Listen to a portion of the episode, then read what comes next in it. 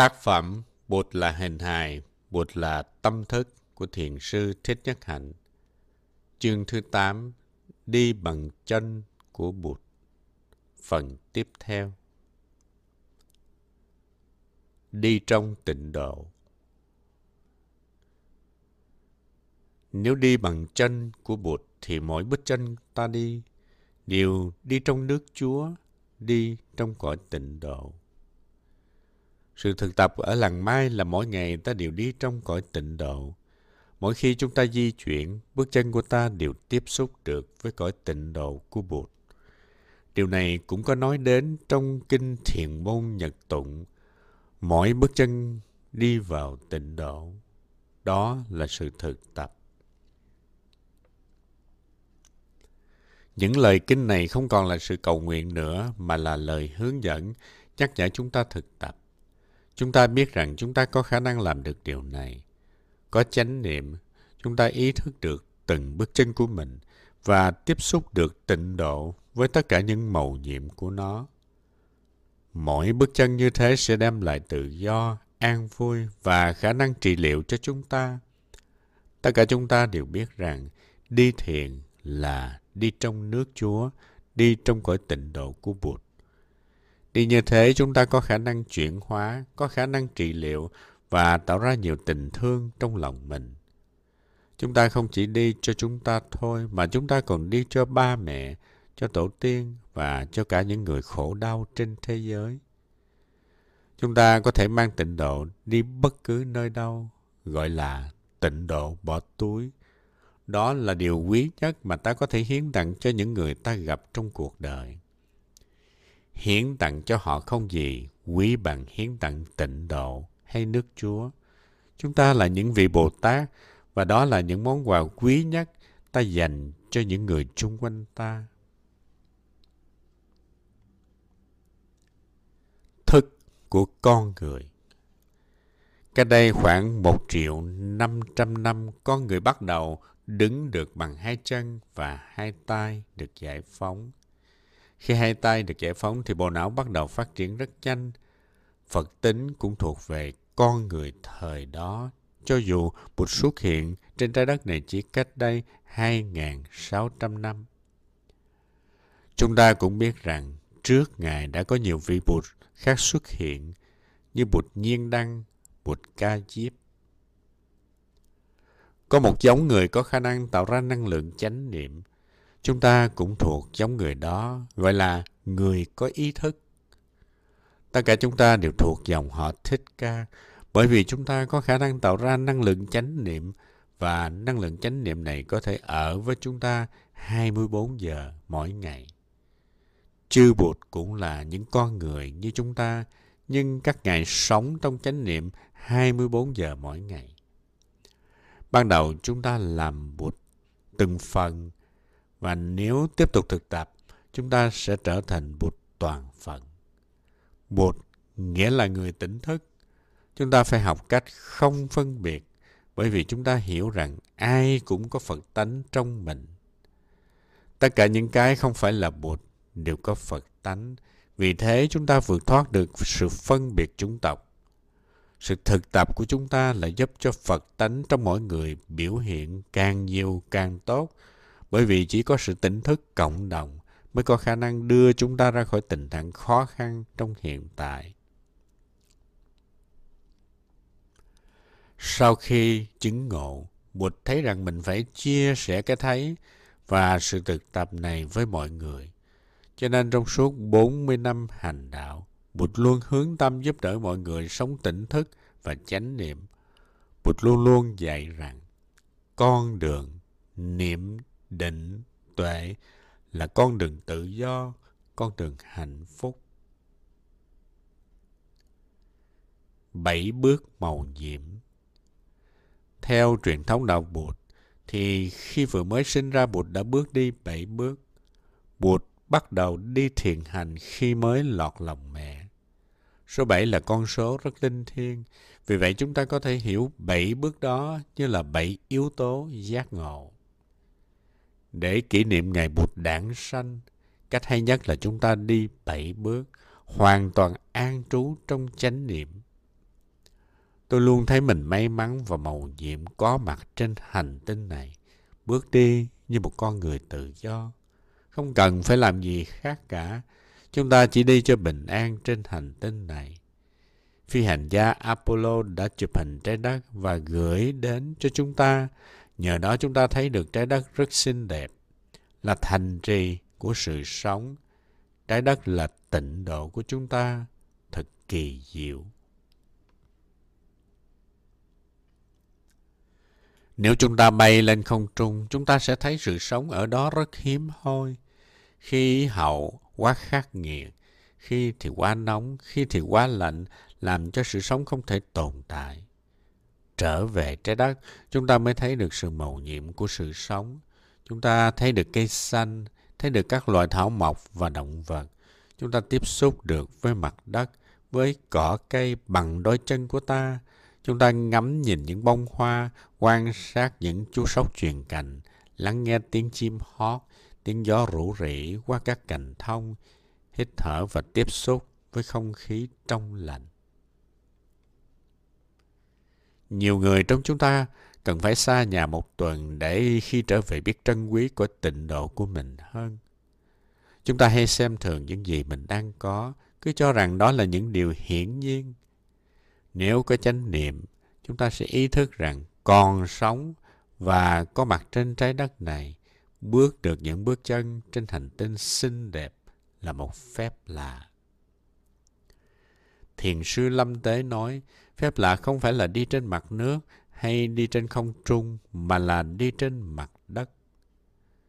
Tất cả chúng ta đều có thể đạt được phép lạ khi đi trên mặt đất. Chúng ta có thể bắt đầu bằng 7 bước.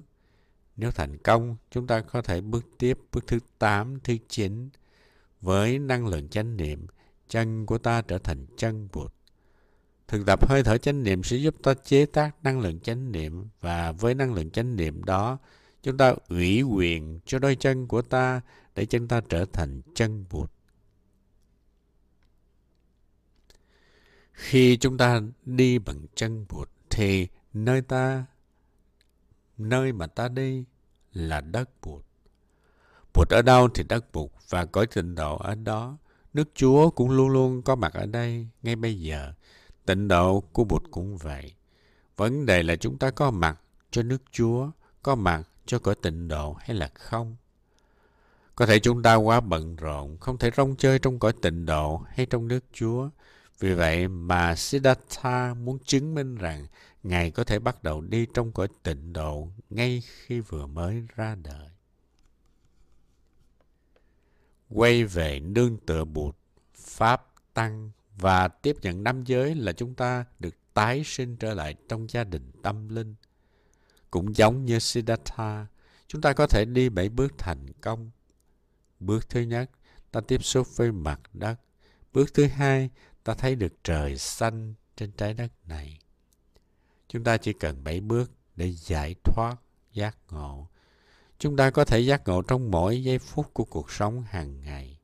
Ý thức rằng chúng ta đang còn sống và đang đi trên mặt đất đã là một sự giác ngộ rồi. Chúng ta phải làm mới sự giác ngộ của mình mỗi ngày. Đi trong nước Chúa, đi trong cõi tịnh độ của Bụt là một niềm hân hoan tươi mới, rất nuôi dưỡng, rất trị liệu. Chúng ta biết mình có khả năng làm được điều đó, nhưng thông thường chúng ta không làm. Chúng ta cần bạn, cần thầy nhắc nhở chúng ta.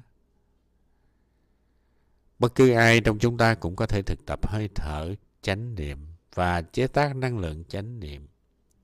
Ai cũng có khả năng bước được một bước chân, tiếp xúc với mặt đất, tiếp xúc với nước Chúa bằng năng lượng chánh niệm. Một số người trong chúng ta cần phải bay lên không trung để biết trân quý trái đất hơn. Chúng ta hay xem thường nhiều thứ. Chúng ta không biết trân quý những gì mà ta đang có. Rất nhiều điều kiện hạnh phúc, an lạc có sẵn cho chúng ta, nhưng chúng ta đã không tiếp nhận được. Pháp Bụt giúp cho ta thực tập chánh niệm, ý thức là chúng ta đang ở đây, bầu trời vẫn xanh, có cây, mây nước, dòng sông vẫn còn đó. Chúng ta có thể tận hưởng từng phút giây của cuộc sống để sự tiếp nối của chúng ta có cơ hội đi lên. Chánh niệm có khả năng làm cho mỗi giây phút của sự sống trở thành giây phút màu nhiệm. Đó là món quà quý nhất mà chúng ta có thể hiến tặng cho con cháu của chúng ta. Con cháu của chúng ta là ai? Con cháu chúng ta chính là chúng ta. Bởi vì con cháu chúng ta là sự tiếp nối của chúng ta. Vì vậy, mỗi giây phút của đời sống hàng ngày có thể trở thành món quà cho con cháu chúng ta và cho toàn thế giới.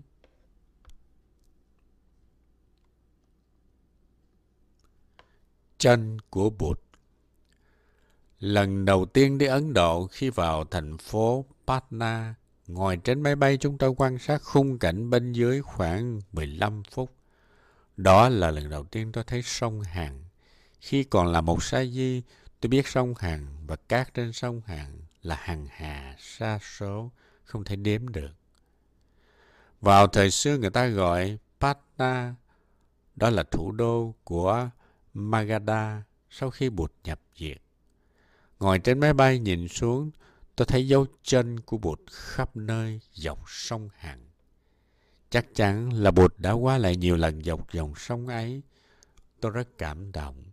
Sau 15 phút quan sát và quán tưởng, tôi thấy Bụt đang đi trang nghiêm, thanh thoát, tươi vui và an lạc. Bụt đã đi như thế trong suốt 45 năm. Bụt mang tuệ giác, từ bi và đạo giải thoát chia sẻ với tất cả mọi người, đủ các tầng lớp trong xã hội, từ những người có chức quyền, địa vị lớn như vua quan, tướng lãnh, cận thần, cho đến những kẻ cùng đinh như người gánh phân, đổ thùng, những người thuộc tầng lớp hạ tiện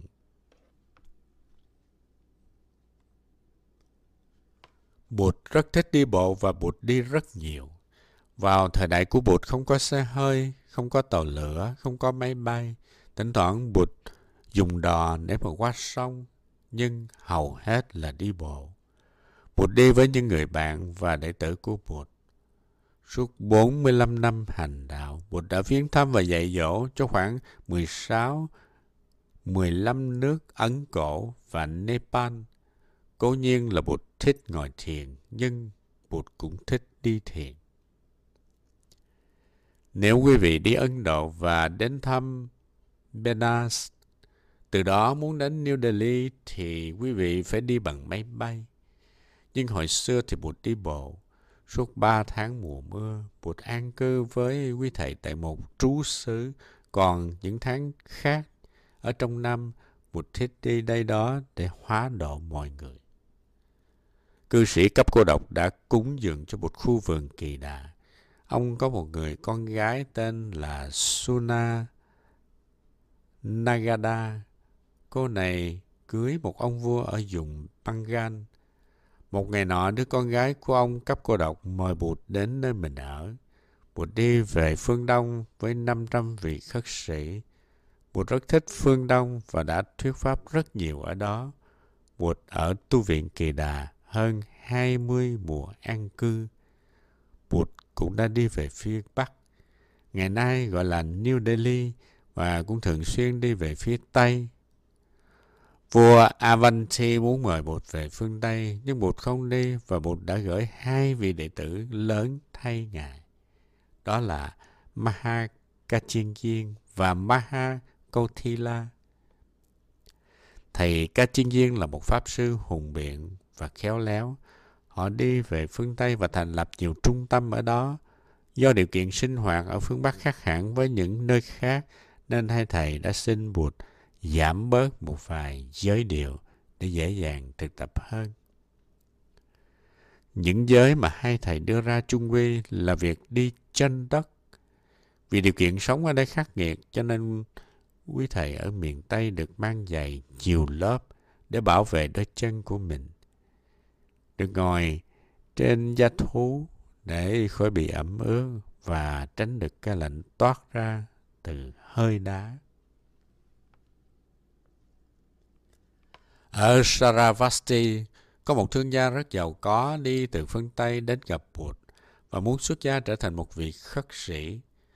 Sau khi trở thành khất sĩ và thực tập có nhiều tiến bộ, thì muốn trở về quê hương của mình để thành lập tăng thân.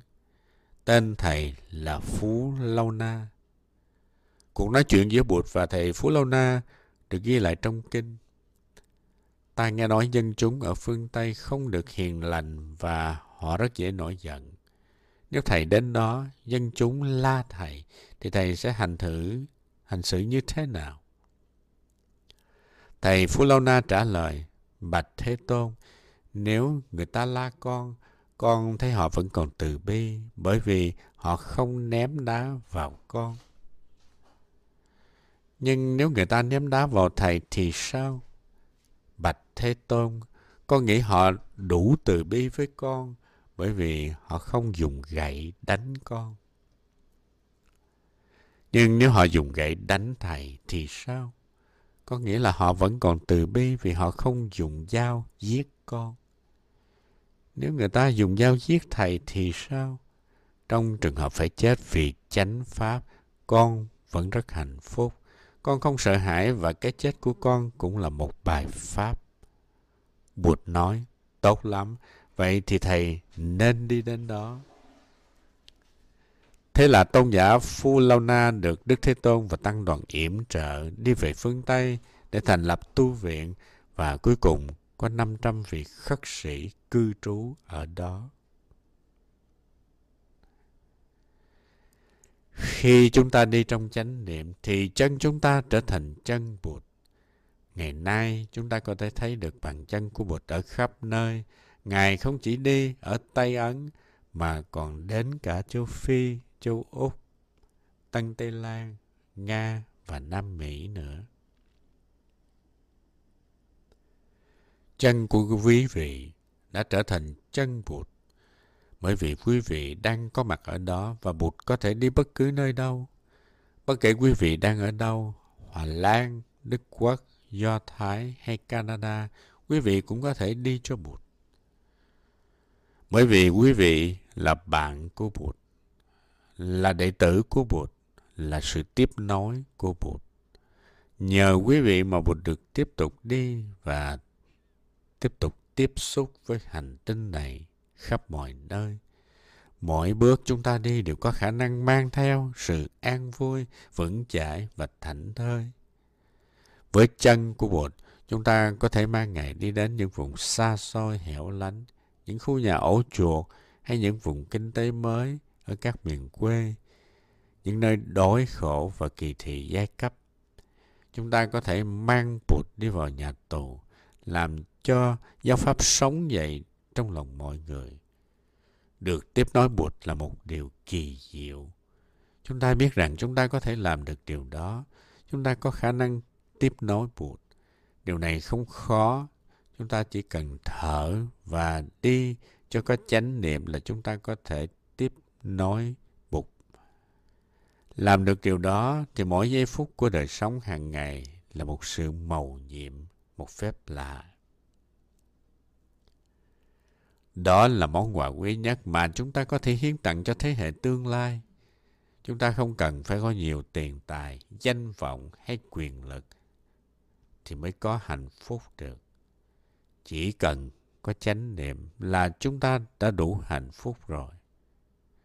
Chúng ta cần tự do, cần vượt thoát mọi lo lắng, tham lam và buồn giận để chúng ta có thể tiếp xúc được với những màu nhiệm của sự sống những màu nhiệm của sự sống đã có sẵn ở đây ngay bây giờ. Với sự nỗ lực cá nhân và với sự nâng đỡ của tăng thân thì chúng ta có khả năng làm được điều đó. Đi đâu chúng ta cũng mang Bụt đi theo, bởi vì chúng ta là sự tiếp nối của Bụt. Ở đâu chúng ta cũng có thể thành lập tăng thân để yểm trợ cho sự thực tập của mình để cho Bụt có thể ở lại với chúng ta lâu dài và ta có thể mang Bụt đi về tương lai.